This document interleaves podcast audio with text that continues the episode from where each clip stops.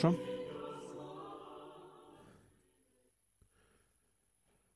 Добрый вечер, возлюбленные Господи, братья и сестры. В эфире программа «Пасторский час» радиостанции «Град Петров». И сегодня с вами в прямом эфире буду я, а, протеерей Александр Дягилев, а, штатный клирик храмов а, святых равноапостольных Константина и Елены и порт Артурской иконы Божьей Матери на юго-западе Санкт-Петербурга. Это проспект Доблести и перекресток проспекта Героев и улицы маршала Захарова.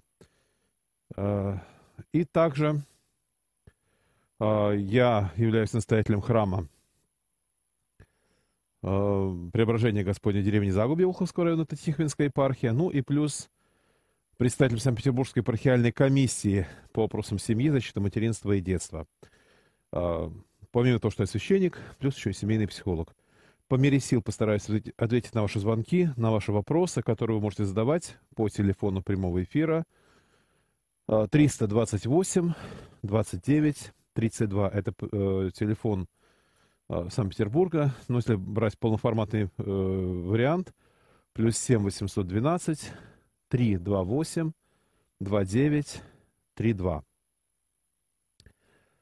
Э, также э, вы можете а, присылать сообщения в WhatsApp на этот же номер. Значит, напоминаю, звонить в WhatsApp бессмысленно. Голосовые сообщения присылать в WhatsApp бессмысленно. Мы их не, не, не сможем не прочитать, не, не ответить, но э, текст в WhatsApp можно прислать. Э, телефон в WhatsApp, как и э, телефон для звонков, плюс 7 812 328 29 32. Плюс 7 812 328 29, 32. Ну и э, третий вариант, которым вы можете воспользоваться, э, это э, YouTube. В YouTube у нас трансляция, э, и здесь же можно оставлять комментарии. Ну и четвертый вариант. Четвертый вариант – это сайт graddefispetrov.ru. Благодаря этому сайту у нас можно слушать любой точки земного шара без помех, без осложнений. И также на graddefispetrov.ru можно присылать вопросы в пасторский час, прям такая опция там есть. Э, кликайте, заполняйте окошечки соответствующие, и через несколько секунд, когда вы нажмете «Отправить», ваш, э, ваш текст, ваше сообщение появится передо мной. Я тоже постараюсь зачитать, если позволит формат передачи. И скажу сразу, пишите сейчас, звоните сейчас, потому что мне очень всегда обидно, а, когда очень интересные вопросы, очень интересные звонки, которые требуют, может быть, более обстоятельного разговора, люди задают там за пару минут до окончания передачи, и все, да, и вот я просто не успеваю отреагировать. Или поток э, сообщений люди начинают присылать буквально, когда уже все, пора передачу заканчивать. Поэтому лучше пишите сейчас, звоните сейчас. Еще раз, телефон плюс 7 812 328 29 32. 328 29 32. Ну и прежде чем э, ответить на первый звонок, я хочу напомнить, что завтра у нас Троицкая родительская суббота, поминаем всех усопших. Э, напомню, что есть такой советский обычай э, ходить в кладбище, на кладбище на Троицу. И причем до сих пор э, там администрация города именно на Троицу, как и на Пасху, усиливает э, автобусное движение, маршрутки, на кладбище нашего города, потому что люди до сих пор ездят, оказывается. Но на самом деле все-таки правильно на кладбище ездить не на великие церковные праздники. На великие праздники нужно праздновать, церковь идти, молиться, причащаться. А время для походов на кладбище как раз это вот э, Радоница после Пасхи и э, Троицкая родительская суббота накануне Дня Святой Троицы, когда тоже по, принято помолиться, причастить святых христовых тайн, а потом по возможности посетить кладбище, прибраться на нем и так далее. Вот. Хотя это можно сделать и в другое время, скажем так. Вот. А следующий день, понятно, день той Троицы Пятидесятницы, воспоминания схождения Духа Святого на апостолов. А, тоже очень важная служба, когда мы молимся о том, чтобы Дух Святой вдох, буквально вселился в нас, а, очистил нас от всякой скверны, а, и, и спас наши души.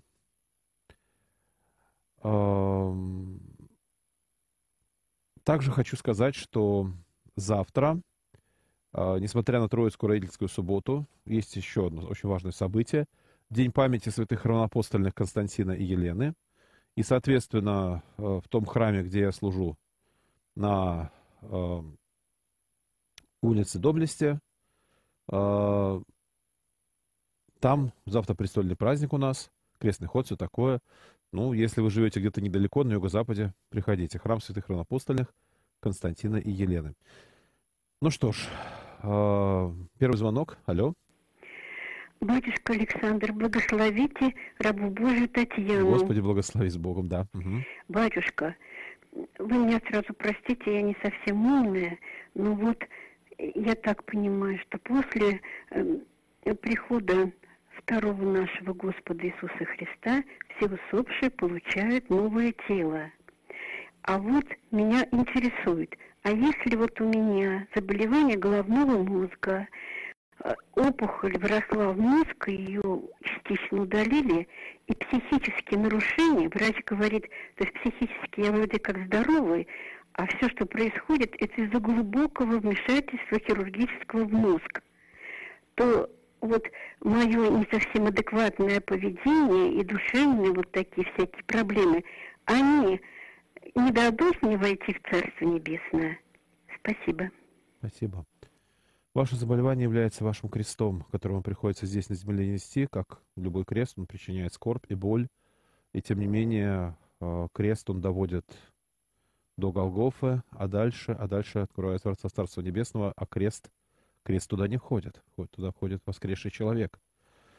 И э, мы верим, что ну, чаем воскресения мертвых все-таки, да, то есть это не то, что новое прям тело будет, когда будет второе пришествие Христова. Это будет наше тело, но оно будет, вот ключевое слово, преображенное. Как именно Господь это будет делать, это уже его выбор. Но мы верим, что это не, не то, что новое тело Господь сделает и э, душу туда вставит, да, а все-таки воскрес, воскресшее. Ведь Христос воскрес не в новом теле, что старое в гробу лежит, а в новом Христос воскрес. Нет, мы, он воскрес в том теле, в котором жил, но он, он его преобразил. Он преобразил все человеческое естество, и душу, и тело. И если мы часть Иисуса Христа, мы причастники, мы причащаемся его, его тела и крови, то мы верим, что внутри нас потихонечку растет этот новый человек, который, в конце концов, когда-нибудь э, наследует вечную жизнь. Уже сейчас он внутри нас возрастает. Об этом много пишет апостол Павел. Так, Помолитесь о болящем диаконе Серафиме, болящей Лене, болящем Ростиславе. Господи, исцели. Также прошу молитв за мою супругу, болящую любовь. Буквально сегодня из больницы привез третья химия уже. И за болящую Ирину. Это Ирина Грецкая, э, художник в Акуловой горе. Э, тоже наша хорошая знакомая. Тоже просим помолиться. Тяжело болеет.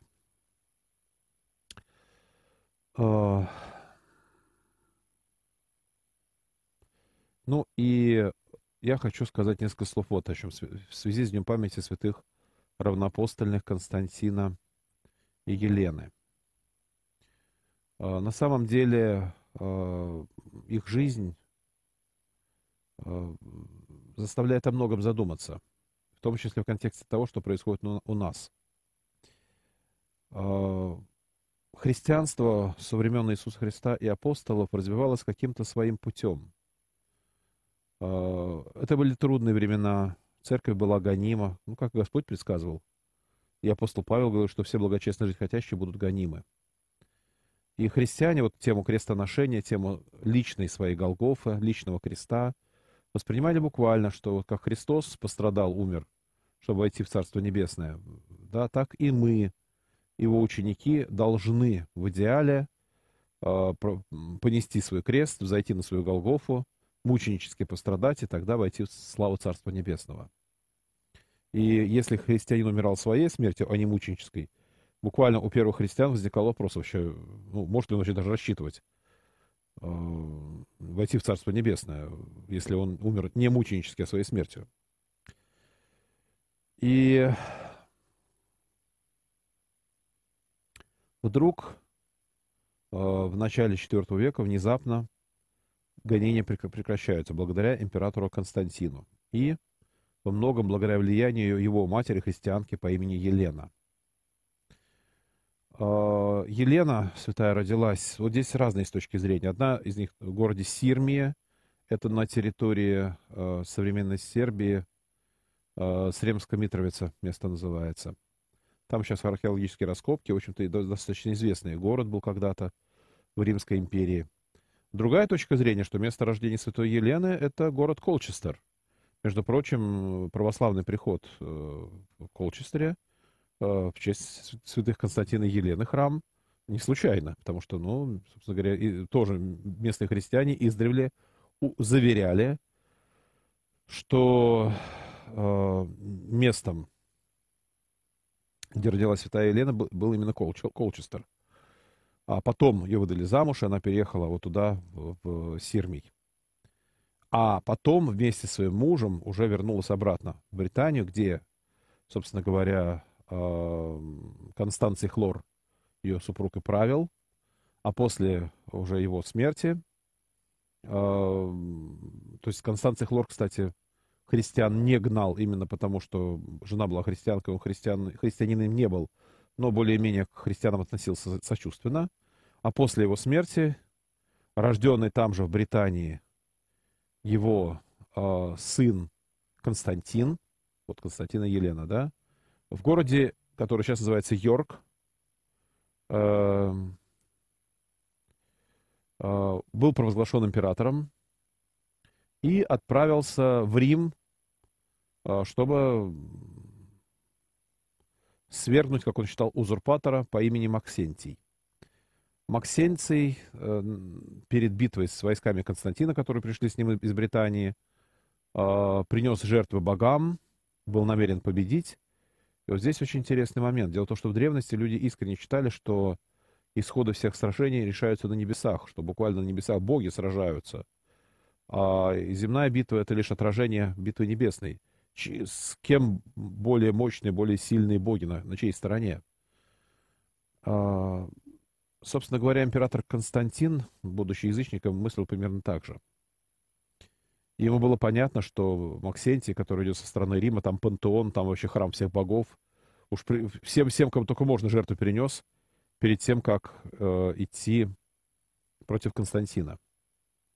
И у Константина шансов почти что нет. И с военной точки зрения, и с точки зрения вот этой языческо-религиозной.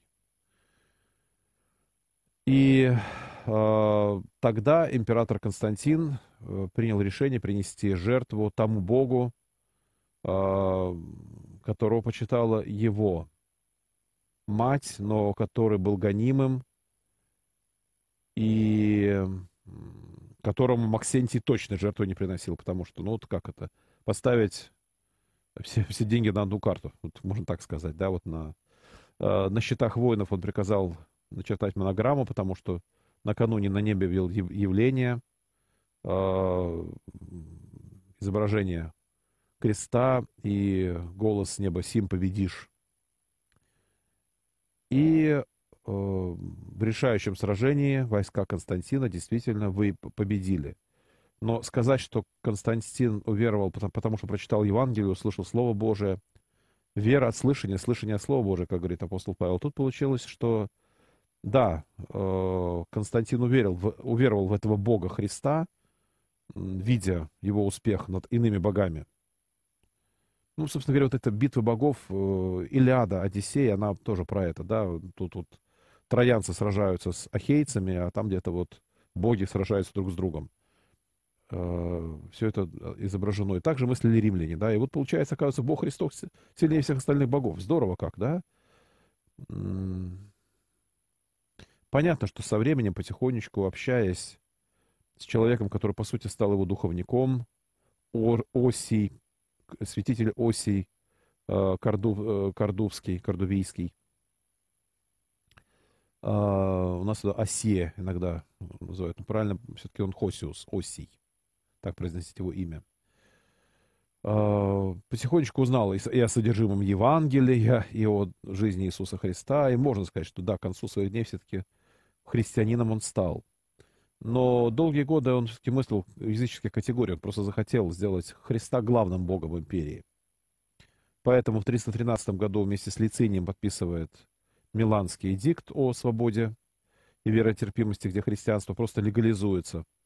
Впрочем, Лициний потом попытался в восточной части империи действие этого дикта отменить, чем привел еще к одной войне, где Константин опять-таки победил. И уже на востоке империи основал Новый Рим, Константинополь. Но нужно понимать, что вот эта идея сделать христианство государственной религией, которую выписывал Константин, склеить государство и церковь в один какой-то конгломерат, идея симфонии, идея христианского государства, идея того, что империя равна корпус церкви, именно так мыслили византийцы до самого конца. Может быть, чем-то она и порочна, потому что все-таки царство мы не от мира сего. Да, здорово, когда во главе государства христианин, и когда государственные законы так или иначе учитывают морально-нравственные этические принципы, изложенные в Священном Писании. Но опять-таки, например, там казнь государственная, да, физическая, э, от штрафа до смертной казни, там, или тюремное заключение за религиозный грех, насколько это правильно. Когда вот эта вот э, борьба с ересью, еретиков гнали, или язычников гнали, убивали силой, государственные машины, легионы солдат убивали людей во имя Христова. А потом, когда во главе империи становился император-еретик, то эти же легионеры также по приказу православных убивали. И, э, ну вот, и все это было. А не пошла ли наша церковь в каком-то смысле по некому тупиковому пути в IV веке? И только сейчас, вот в 20 веке рухнуло, рухнули все православные империи, и может быть, только сейчас церковь в каком-то смысле возвращается в то состояние, а, в котором была до 313 года. И то мы к этому не привыкли. Мы привыкли славить императоров, молиться о победе, там, оружия э, христиан, да, о том, чтобы там царствующий град, Константинополь до сих пор каноне Андрея Критского, мы молимся о нем, хотя давно мусульманский Стамбул, о том, что вот он там хранимый Богородицей, э, побеждает ратников, проходит послушание. Э, в общем, интересный вопрос такой. То есть в каком-то смысле, конечно, действие Константина сделало э, римскую христианскую империю, но вопрос, насколько эта идея соответствует Евангелию. Непростой вопрос. Э, вот человек тут задал в Ютьюбе, написал так, сообщение. Добрый день. Э, протестанты говорят, что ребенка не, не можно крестить, ибо он не знает веры, где в Библии написано, чтобы крестить детей. Прямого указания в Библии, чтобы крестить детей, нет. С другой стороны, нет и запрета. Не сказано, с какого возраста крестить, хотя есть слава детей, научите все народы, крестя их во имя Отца, Сына, Святого Духа. То есть подразумевается, что хотя бы возраст должен быть такой, чтобы ребенка можно было учить, по меньшей мере, хотя бы чему-то он мог быть научен. Да, понимал. Но древняя практика была такова, что все-таки крестили детей в трех случаях, и то это была редкая практика, скорее исключение из правила. Основное правило было закончить огласительное училище, даже если ты родился в христианской семье, и там священники, епископы, профессоры учили тебя основам веры, и лишь потом, сдав экзамен, а, быть допущен до таинства крещения. Это была норма вплоть до 8 века. А крещение детей было редким-редким исключением из этого основного правила. Но вот где-то с 8 века ситуация изменилась. Отец Евгений Горячий, Горячий в свое время на, эту, на тему целую диссертацию кандидатскую написал в Духовной Академии, и так немножко я с ним общался, поэтому так немножко в курсе содержимого этой диссертации. И действительно человек очень плотно, очень так подробно исследовал эту тему. Исторический контекст, как, как что, почему, в каком веке менялось. Детей крестили в древности только в трех случаях. Либо ребенок клиник, ну, клиник, понятно, тяжело больной, либо э, какое-то стихийное бедствие, землетрясение, эпидемия или враги напали на город. Крестим все, всех, кого можем, потому что сейчас все тут умрем, чтобы войти в Царство Небесное христианами. Ну и третий, ну в том числе детей, да. И третий вариант – это э, вот редкая-редкая ситуация. Это ребенок христианских родителей, которых знает лично пресвитер, лично знает, подчеркну. Ситуация, когда просто при, неизвестные люди приходят в храм и говорят, мы хотим покрестить ребеночка. Раньше такого не мыслилось, и, и, их бы отшили. Нет. То есть это, нужно было заслужить право. Это было великое, великий почет и слава что вы настолько себя явили как христиане, не знаю, веру перед, перед язычниками исповедовали, там, не знаю, каким-то социальным служением, не знаю, чудотворением каким-то, что вот вы, вы видно, что вы, ваша семья, семья верующих, глубоко верующих людей, и вот лично знающий вас, вас пресвитер оказывает вам честь, допуская до крещения вашего ребенка, зная, что уж он-то точно будет воспитан в идеальной христиан, ну, почти в идеальной христианской семье, образ которой вы являете. То есть это была великая честь и редкое исключение из правил, как некая награда. Право, крестить, чтобы вашего ребеночка покрестили. Нормальный ребенок должен вырасти, закончить согласительное училище и в сознательном возрасте креститься. Так было когда-то. Вот. Э, ну, какие есть косвенные намеки на то, что, может быть, все-таки в евангельские времена крестили детей? Э, это, ну, во-первых, слова Евангелия а, не препятствуйте детям приходить ко мне, ибо таковых есть Царство Небесное. Ну, например, Евангелие от Марка, 10 глава. И еще одна тема, 19 а, глава Евангелия от Матфея. И еще одна тема, это когда апостол Павел крестил темничного стража, там написано, что и весь дом его.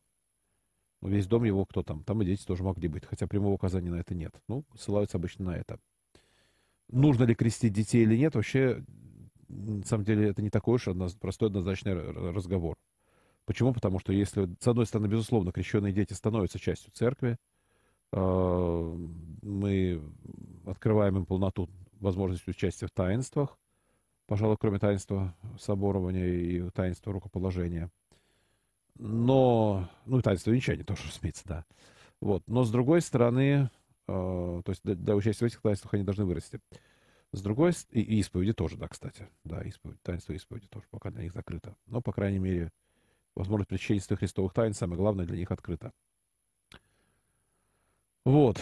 И э, в то же самое время, если бы благодаря тому, что человек с детства напитывается благодатными дарами, которые даруются в христианских таинствах, он бы возрастал в вере, вырастал бы верующим, вопросов бы не было.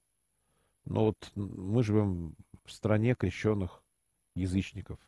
Мы видим, вот сейчас видим, как плоды, наши собственные дети, крещенные в лихие 90-е, в начале 2000-х годов, когда вот мы, воцерковившиеся, а, стали жениться, выходить замуж, рожать детей, и мы пытались воспитать их в благочестии, под революционным книжкам. Мы крестили, обязательно крестили, конечно же. Мы же православные. Ну и где теперь наши дети? Сколько молодежи мы сейчас видим в наших храмах? А сколько этих самых молодых людей, которые даже в воскресных школах учились, потом теперь на трес отказываются в храм даже ногой заходить. Так э, правильно ли мы делали? Большой вопрос. То есть делает ли детское крещение человека автоматом через годы верующим? Да, понятно, за крещенного ребеночком помолиться хоть можно. Э, родителям утешение, но ему-то самому на пользу это идет или нет? Непростой вопрос. А, так что вот, это... А, это у нас спросил а, Джу, Джухин, а Евгений, Джев, Джеван Новицы, Новицей. Ладно, хорошо. А, Олег написал добрый, добрый вечер, отче. Добрый вечер, да. У нас звонок, алло. Здравствуйте. Здравствуйте. А вот э, Силуан Афонский, он произносил такую молитву. Господи, дай Духа Святаго на землю, чтобы народы все познали Тебя и научи их любви Твоей. Вот есть народы, которые вообще им неведома Святая Троица. Вот э, что вы думаете по этому поводу? Спасибо. Ну, собственно говоря, когда э, апостолы, помните, третье явление воскресшего Господа, 21 глава, глава Евангелия от Анна. А, поймали 153 больших рыбы. Одно из толкований, дело в том, что а, Геродот утверждал, что в мире существует 153 народа. А, понятно, что с тех пор было сделано много иных открытий. Мы понимаем, что количество этносов намного больше, чем то количество, которое утверждал Геродот. Но, тем не менее, в древности была такая точка зрения, что 153 народа. Соответственно, 153 рыбы, 3 рыбы — это символ того, что нужно из всех народов уловлять людей. И Господь прямо говорит, идите научите... Кстати, я сейчас вам дос, дословно воспроизведу, как написано в греческом тексте Евангелия от Матфея. «А, «Итак, идите, сделайте мне учеников из всех народов, крестя их во имя Отца и Сына и Святого Духа, а, уча, вот там второе слово, э, именно как бы натаскивая, э, их соблюдать все, что я э, повелел, ну или заповедал, приказал вам. И вот я с вами во все дни до скончания века.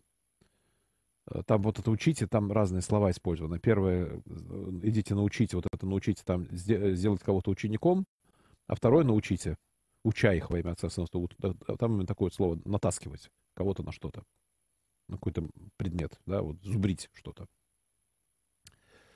Вот. И Господь хочет, чтобы мы шли и делали учеников из всех народов. И, собственно говоря, книга Деяний апостолов прямо говорит, что ученики должны начать проповедь от Иерусалима и по всей Иудее, и Самарии, и даже до края земли. И если где-то в мире есть народы, не знающие Христа, в идеале мы должны пойти туда. И вот я вижу, как это делают католики, протестанты, а мы православные что-то как-то... Не, я понимаю, что есть у нас тоже миссионерские отделы и так далее, но мы как-то не очень в этом преуспеваем. Не говоря уж о том, что край земли находится порой не где-нибудь по Папуа-Новой Гвинее, даже на территории нашей страны. Ну, в Верховье Паши, отдаленной деревни, так там некрещенные старики, которые креститься, в общем-то, хотят, но их, их некому научить крестить, и в церковь им не попасть. То, что, ну,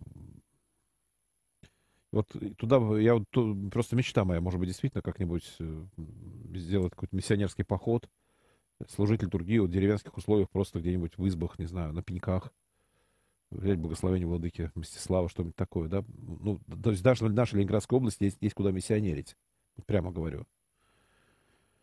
Вот. И вот опять-таки, тут я подниму такую непростую тему, как проблема православного патриотизма я все-таки, я понимаю, что товарищ Сталин э, требовал от церкви побольше патриотизма к нашей советской родине, любви. И церковь для того, чтобы сохраниться, стала подыгрывать эту дудочку. Опять-таки на образах Александра Невского, там, Дмитрия Донского. И многие православные христиане до сих пор с чистым сердцем искренне считают, что да, церковь за патриотизм. Но на самом деле все-таки церковь принципиально – если посмотреть, что писал тоже апостол Павел, где во Христе нет ни иудея, ни эллина, а, все, идите учите все народы, да, не должна зацикливаться на каком-то одном. И восхвалять какой-то один народ или одного Взялевса, опять-таки, вот не Италия, эта ошибка была допущена еще аж при Константине, когда вот отдельно взятая страна, Римская империя, Восточная Римская империя стали восприниматься как вот церковь. А на самом деле э, скажем так, пока мы считаем, что православие для русских, мы вот живем, сидим на этом православии и тухнем. Потому что а где, где эти миссионеры, которые... Да даже в ту же, ладно, Верховье Паши, по Папуа-Новую Гвинею готовы пойти. Ребята молодые, где вы, миссионеры? Эй! Вот я, я этого не вижу. А получается, мы не выполняем самую первую заповедь Иисуса Христа, которую Он дал Э, апостолом, вот когда стал перед вознесением на небеса, да, что вот, вот я возношусь, а вы теперь вот что? Да, идите, идите, научите. Да. Алло?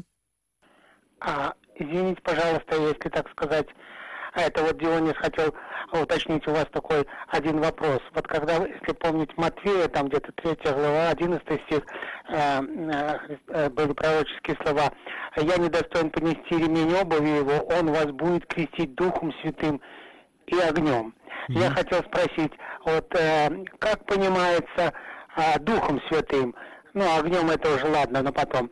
А потому что э, там Павел пишет, что так крестится каждый из вас во имя Иисуса Христа и получите дар Святого Духа.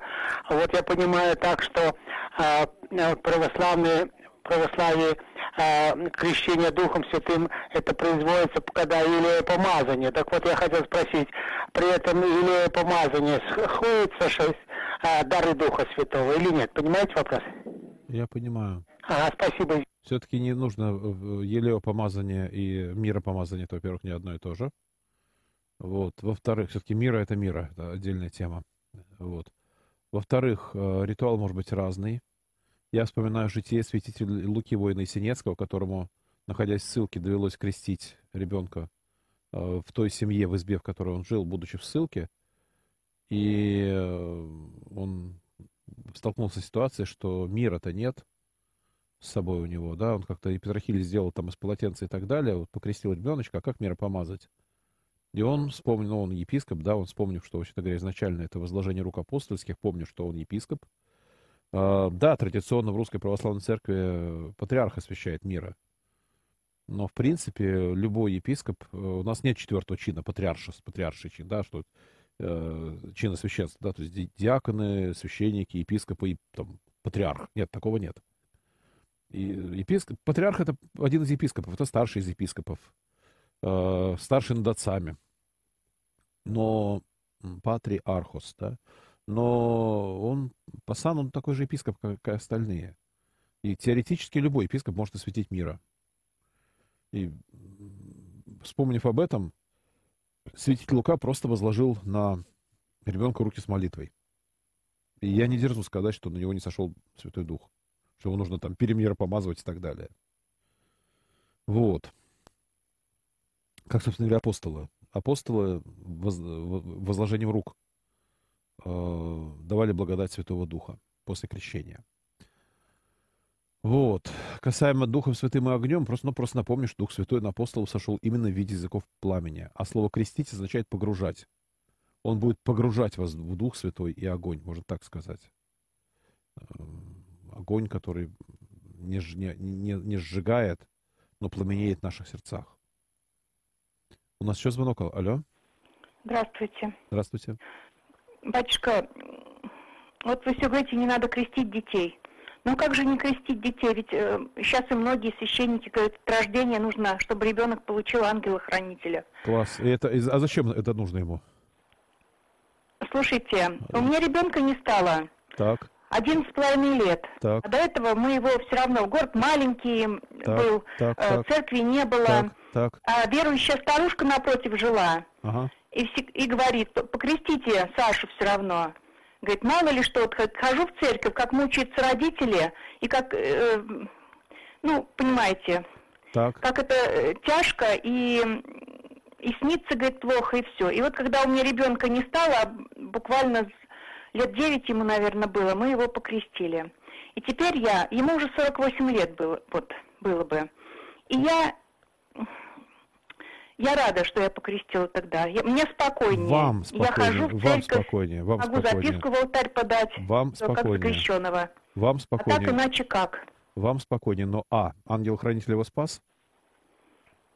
Б. А. Вы уверены, что он в раю?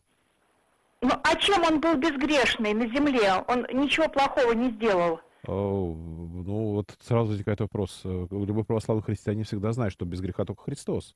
И каждому есть чем каяться. Но он хоть каялся? Не, ну, слушайте, ну вот... Ну вот. Я, в общем, довольна. Ну, слава я, Богу. Мы его тогда вы, вы довольны. Каково ему от этого, мы не знаем. Ну а что, ему хуже от того, что его покрестили? Не, да, может быть и да. Потому что человек взял на себя определенные обязательства перед Богом, но выполнял ли он их? Ну, как-то вы вообще против крещения. Уже многие священники все равно говорят, надо маленьких крестить детей вот сейчас. Ну, говорят, да. я тоже когда-то так говорил, а сейчас понимаю, что это, скорее всего, большая ошибка. Ладно, спасибо. Спасибо, да. Я когда тоже так говорил, сейчас думаю, что мы делаем большую ошибку. Еще раз напомню, древняя практика была такова, что нормой является крещение после оглашения, после того, как человек научен и понимает, во имя кого он крестится, ради чего он крестится, какие берет на себя обязательства перед Богом и что это ему дает. Крещение детей допускалось исключительно в трех случаях. э, ребенок клиник. Вот тяжело больного, да, крестим. Второе, эпидемия, стихийное бедствие, нападение врагов, то есть какая-то опасность, что люди на этой территории сейчас вот, вот, вот умрут. Крестим всех, опять-таки учитывая эту опасность. И третье, редкие-редкие случаи крещения э, ребенка верующих, подчеркну, верующих родителей, которых пресвитер или епископ, совершающий таинство крещения, знает лично, как глубоко верующих людей, которые свою веру уже не раз доказывали, показывали жизнью. Само по себе крещение, я верю, что, вот знаете, вот я вот верю, что спасает не крещение, а вера. Как написано в Евангелии от Марка, кто будет веровать и креститься, спасен будет, а кто не будет веровать, осужден будет. Кто будет веровать и креститься, спасен будет, кто не будет веровать, осужден будет. Да? Про крещение вообще ни слова. То есть крещение само по себе не спасает, если веры нет. Вот услышьте это. В конце концов, действительно, мы прямо говорим, что христианин — это воин Христов. В чинопоследовании крещения тоже прямо про это говорится, что человек вот э, становится воином Христовым. Воин — это тот, кто должен по приказу командира взять щит, меч, доспехи, пойти воевать. А что толку от человека, который формально принес присягу, но по команде командира ни на что не способен? Ну вот. Я, э, еще раз, я не буду утверждать, что ваш ребенок в аду. Я не знаю. Будем надеяться, что Господь принял его в Царство Небесное, что действительно, ну, если он умер такой молодой, что сильно грешить он не успел, и что, в конце концов, действительно, э, Господь любит всех и никому не хочет погибели. Но утверждать, что все некрещенные водой, я тоже не буду, между прочим. Потому что у апостола Павла есть слова о том, что язычников будет судить по закону совести. А, и совесть, которая то обличает их, то наставляет на благое, показывает, что закон Божий написан на скрижалях их сердец. А раз будет судить, значит, еще не предопределено, где кто будет. И вот эти рассуждения, которые иногда некоторые православные, даже батюшки допускают, кто, кто в райку, кто, в ад. Я принципиально, я тоже когда-то позволял себе такие рассуждения. Спасутся ли католики, не спасутся ли католики, спасутся ли там протестанты или мусульмане, или не спасутся. Я сейчас принципиально эти темы стараюсь не рассуждать, потому что спасутся или не спасутся, решает только Отец наш Небесный. Он есть судья, и он будет решать, не я. Вот это важно понять. Здравствуйте, батюшка. Скажите, пожалуйста, почему Господь перед своими страданиями сказал, что нужно подать, продать теперь сумму и купить меч? Ведь он не собирался воевать с фарисеями и римлянами. Что это символ? Спасибо, раба Божия Елена. Думаю, что да, символ. А, потому что с ума это то, с чем ходили, странствовали. И вот три года ученики занимались странствованием, а теперь пришло время духовной борьбы. А меч — это глагол Божий. И помните, в Апокалипсисе Иисус Христос изображается с обоюдоострым мечом, исходящим из уст. И понятно, что это меч, который будет разить. Это не то, что Иисуса Христа, как у змеи, а такой страшный язык. Обоюдоострый меч торчит. Хотя на некоторых средневековых фресках так изображали. А это меч — это Слово Божие разящее. Разящее. Так, смотрим, что у нас тут. Вот как обычно. А, вот, написали на сайт. В книге игумени Никона Воробьева «Как жить сегодня» э, дважды на странице 32-45 встретил его высказывание о том, что жить ему никогда не хотелось. Как после таких слов прислушиваться к советам этого подвижника? Кажется, с подобным нужно обращаться к психологу. Или у подвижников своя логика? Юрий из города Ленинграда. Юрий. Вы знаете, святость человека не означает его безгрешность или отсутствие психологических проблем. У нас откуда-то идея, что святые — это небожители. И порой э, цитата того какого-нибудь святого для нас пользуется большим авторитетом, чем, чем цитата из Евангелия. Я с ним сталкивался. Но на самом деле без греха только Христос. Без, боль, без скажем так, без э, каких-то психологических сложностей, пожалуй, тоже только Христос. А так я вполне допускаю, что человек шел каким-то своим путем, и периодически у него могли быть и депрессивные состояния, и он как мог их преодолевал молитвы. Но вот он делится этим, и честно, искренне делится, что жить не хотелось и так далее. Вот, и тем не менее, да, есть смысл из, прислушиваться к его словам, читать их, потому что перед нами человек, который идет Божьим путем. Знаете, скажу еще одну вещь. А, когда мы читаем какие-то письма, а, написанные теми или иными святыми, а, особо стоит внимания, а часто книги, это не, не они сами книги писали, они писали письма, которые потом, или проповеди говорили, кто-то записывал за ними, а потом это все собрали в книгу.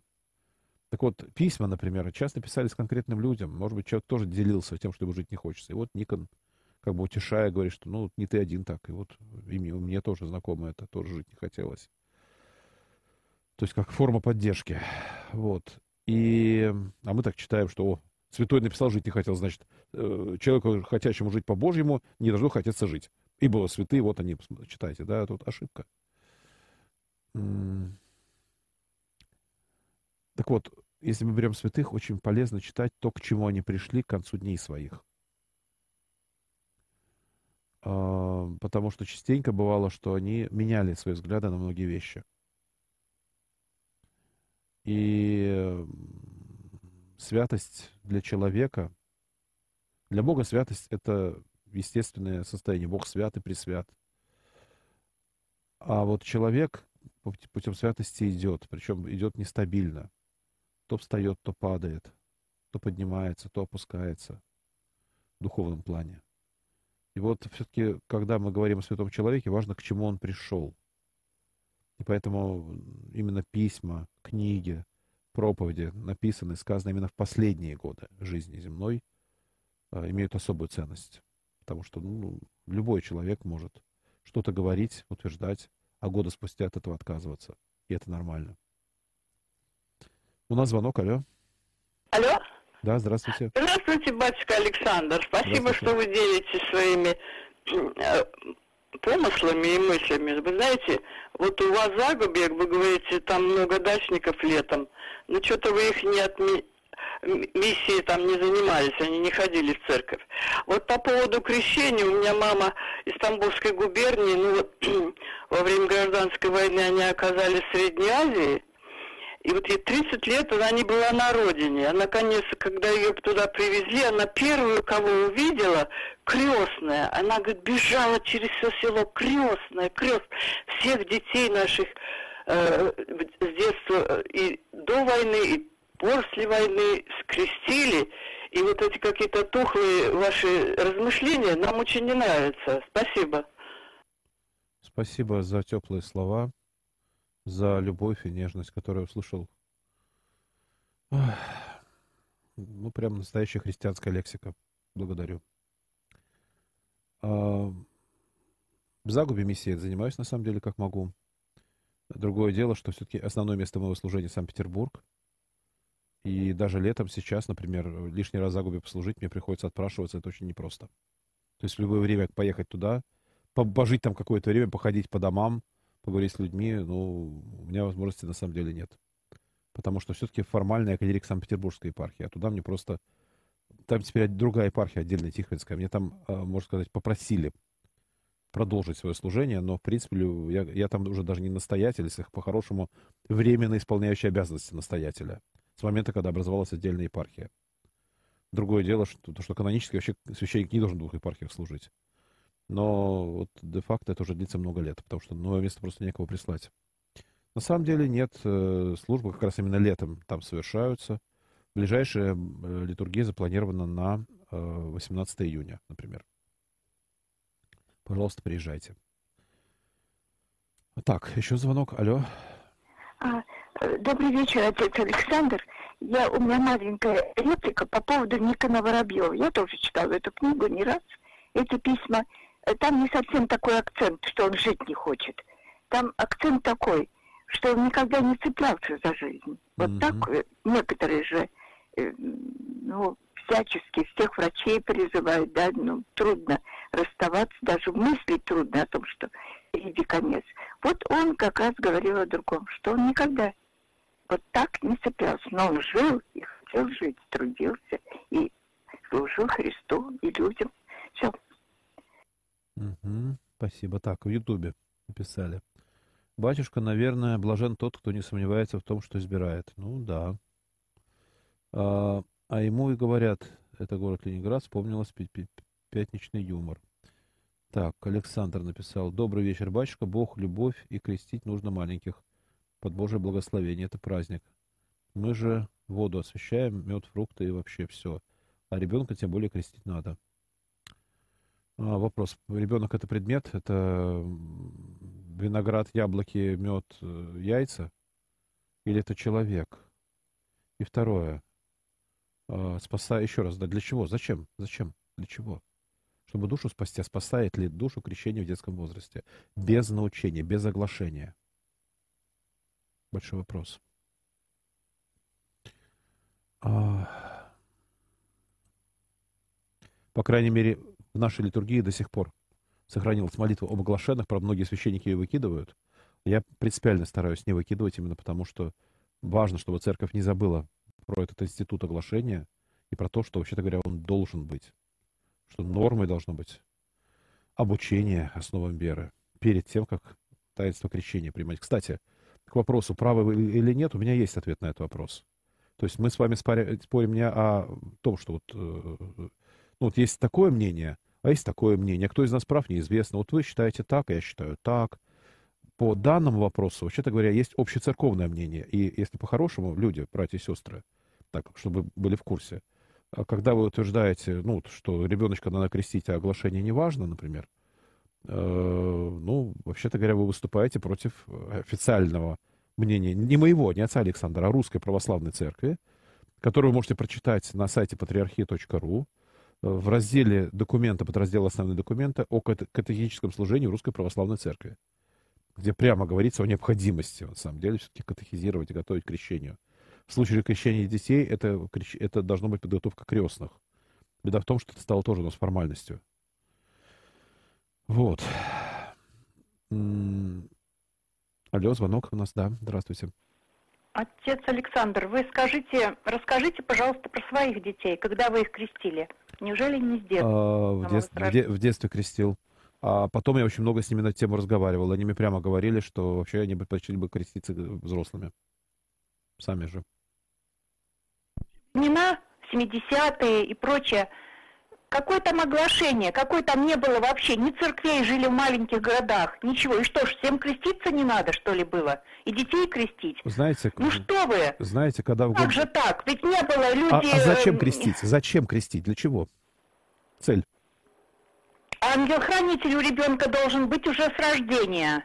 Знаете... Как бы то ни было, потом он сам разберется, куда ему идти, католикам или еще куда, или... А, э, вы, а, а вы думали, думали о том, что когда православные потом. христиане идут к католикам или к мусульманам, или это больше грех?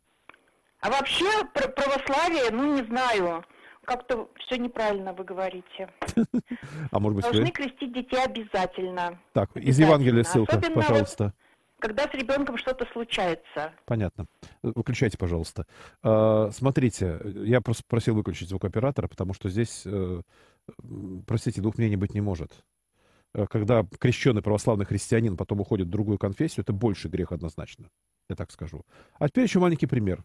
Ну, во-первых, я был крещен в 17 лет, лично сам. И я утверждаю, но на основании опыта своей жизни, что все эти годы, пока я был не крещен, Господь был со мной и меня хранил. Я это знаю, знаю чувствую. И вот сейчас, став христианином, очень понимаю это. И благодарю Бога, что я крестился в 17 лет. Это первое. Это мой личный опыт. Второе. Мои дети мне прямо заявляли, что вот они бы предпочли принять таинство крещения сознательно во взрослом возрасте. Это второй момент. Третье. Ангел-хранитель. Э, замечательный аргумент. Э, ну, я говорю, я как сказал, во-первых, мало того, что кто сказал, что его нет. Кстати, ангел-хранитель упоминается не в чине крещения, нет такого вероучения в церкви о том, что в таинстве крещения дается ангел-хранитель. А, если вы утверждаете противоположное, дайте мне ссылку на Священное Писание. А так, это просто миф. Ангел-хранитель упоминается в чинопоследовании оглашения при огласительных молитвах. Но это не часть крещения. Это те молитвы, которые в древности читали, когда готовили людей к крещению, получается, ангел-хранитель был у оглашенных уже. Вот, вот так. И еще один момент. Все-таки надо крестить и так далее. А, на основании чего мы утверждаем надо, не надо? А, если мы, основ... мы вообще христиане, мы кто? Мы вот христиане. Мы ученики Иисуса Христа. Где изложено учение Иисуса Христа? В Священном Писании. Вот тот вопрос, который буквально в самом начале в Ютубе задал молодой человек, да, э, где в Священном Писании написано. Я постарался аргументировать. Аргументы слабые. Даже не препятствуйте детям, детям приходить ко мне, но опять-таки это речь шла не о том, чтобы их покрестить, а о том, чтобы их благословить. К Иисусу подносили детей, чтобы он благословил их. А ученики препятствовали. Вот. Ну и тот факт, что, например, у темничного стража крестился он и весь дом его. Ну, дом, значит, может быть, с детьми. А может быть, и без детей, мы не знаем, были дети у него в доме или нет. Вот. Ну, так или иначе, если мы должны смотреть на Священное Писание, на Слово Божие. И вот если бы это было важно, чтобы мы крестили детей, там бы точно это было бы написано. Креститесь вы и дети ваши, пусть крестятся. Но нет этого. А есть зато идите научите все народы, научите. Да, крестя их во имя Отца, Сына, Святого Духа, уча их соблюдать. А мы, получается, о крещении заботимся, о научении заботимся. Вы приводили аргумент про 70-80-е годы. Я скажу так, если в годы гонений человек приходит покреститься или покрестить своих детей, это уже признак какой-никакой веры. А плюс, поскольку священник за разговор с людьми мог получить большие проблемы, и люди могли получить большие проблемы из-за того, что разговаривали с священником. То есть священник лишний раз э, старался с людьми не разговаривать. Кто вы, что вы? Вот меня на улице встретят или арестуют, будут пытать, кого-то там покрестил, а я не знаю. Да, специально. Зачем мне знать что-то про вас? Пришли, покрестили, ушли, все. В годы гонений это оправдано, но сейчас, когда гонений нет, вот это давайте крестить все, что движется, это в корне неверно. И еще раз, это противоречит официальному документу церкви. Поэтому, э, выступая против моего мнения о необходимости подготовки крещения людей, вы выступаете против мнения Русской Православной Церкви, официально выраженного э, на э, соборе в общецерковном документе. Так, у нас осталось совсем мало времени. Какой смысл крестить больных детей, что допускалось в древности? Ну, собственно говоря, действительно, по возможности, поскольку таинство крещения прощается все грехи, да, и вот тема того, что кто не родится от воды и духа не уйдет в Царство Небесное, ну, что мы можем ребеночку дать, если мы не можем вылечить его тело? Ну, хотя бы, да, вот сделаем то, что можем. А, у меня была ситуация, когда мы пригласили а, в больницу ожоговое отделение человек, церковный чтец, ну, сгорел на пожаре, и вот он уже, меня туда заводят, а он все уже, там, буквально последние вдохи делает и у него во рту трубки, я причастить его не могу. И он без сознания. Да, и что я делаю? Просто накидываю петрохиль на голову, читаю разрешительную молитву. Мог ли я делать что-то иное? Может быть, мог. Но буквально я прочитал молитву, у меня было несколько секунд, все, и пару вдохов, и он, и он умер. Вот так. А, вот, видимо, это крещение детей в такой же ситуации, как нечто последнее, что мы еще хоть как-то можем сделать. Алло, у нас звонок, времени очень мало. Здравствуйте, отец Александр, Божий Анатолий. У меня быстро два вопроса. Вот э, священники, кроме литургии, в тайне молятся, э, как бы, ну, там, где-то для чего-то, не знаю, ну, можно сказать такое, если можно сказать. И второе, э, вот китайский точечный массаж, он же как бы буддийский, а православный можно его применять, поскольку, ну, для здоровья полезен, а вот, э, как бы, он буддийский, да? Э, что вы скажете по этому поводу? Спасибо. Давайте начнем с точного массажа. У нас времени совсем просто мало. Скажем так, не все, что создано инославными, автоматом плохо. Например, э, автомобиль Mercedes был создан не православными людьми в Германии, но православные им пользуются, например. А, и если какие-то медицинские технологии были созданы в какой-то стране, где люди исповедуют какую-то иную религию, а, не факт, что они плохие, но квалифицированные врачи должны дать им оценку. То есть если это наговоры, заговоры и медицински ничем не доказывается, то можно сказать, что по, по какому смысле участие в этом, наверное, грех, даже участие в каком-то языческом ритуале или там буддийском ритуале. Если действительно э, подтверждается польза этой технологии, ну, с медицинской точки зрения, да, ну, пользуйтесь, почему бы и нет. говорится, помолясь, перекрестясь вперед. Так, э, сколько у нас времени осталось? Одна минута. А, одна минута. Э, какой бы вопрос? Ну, давайте какой-нибудь вот. Э, Отец Александр, добрый вечер. Пожалуйста, не обижайте на слова, на слова слушателей. Но на самом деле поддерживаю мнение тех, кто говорит, что крестить надо раньше, даже для того, чтобы ребенок, ребенка приобщить к таинствам. Но для того, чтобы взрослые сами были воцерковлены. Ангел, думаю, каждому дается при рождении, а, а во время крестин, наверное, он укрепляется. Спасибо. Ох, можно разобрать ваш текст э, буквально, да? Еще раз. Если бы вследствие того, что мы крестим детей, потом приобщаем их к тайнам, они вырастали верующими, и это был бы путь к вере, вопросов бы не было. Но я вижу огромное количество детей, которых мы, вот я в Священном Сане уже больше 20 лет, мы покрестили, я лично покрестил, но неверующими не стали. Хотя да, в детстве их даже приносили в церковь, причащали, но тем не менее, таков итог. И это вот практика, которая показывает, что все-таки этот путь, сам факт какого-то ритуала и молитвы, совершенной над ребенком в детстве, не делает его автоматом верующим. Спасибо всем большое. Очень сложная, очень интересная тема. Всех еще раз поздравляю с наступающим праздником Святой Троицы Пятидесятницы. Завтра, напоминаю, у нас престольный праздник действия Константина и Елены. Благодарю всех, кто принимал активное участие. Прошу прощения у тех на звонки и сообщения которых не смог ответить. С вами был протеерей Александр Дягилев. Божьей помощи, спасибо. С Богом. До свидания.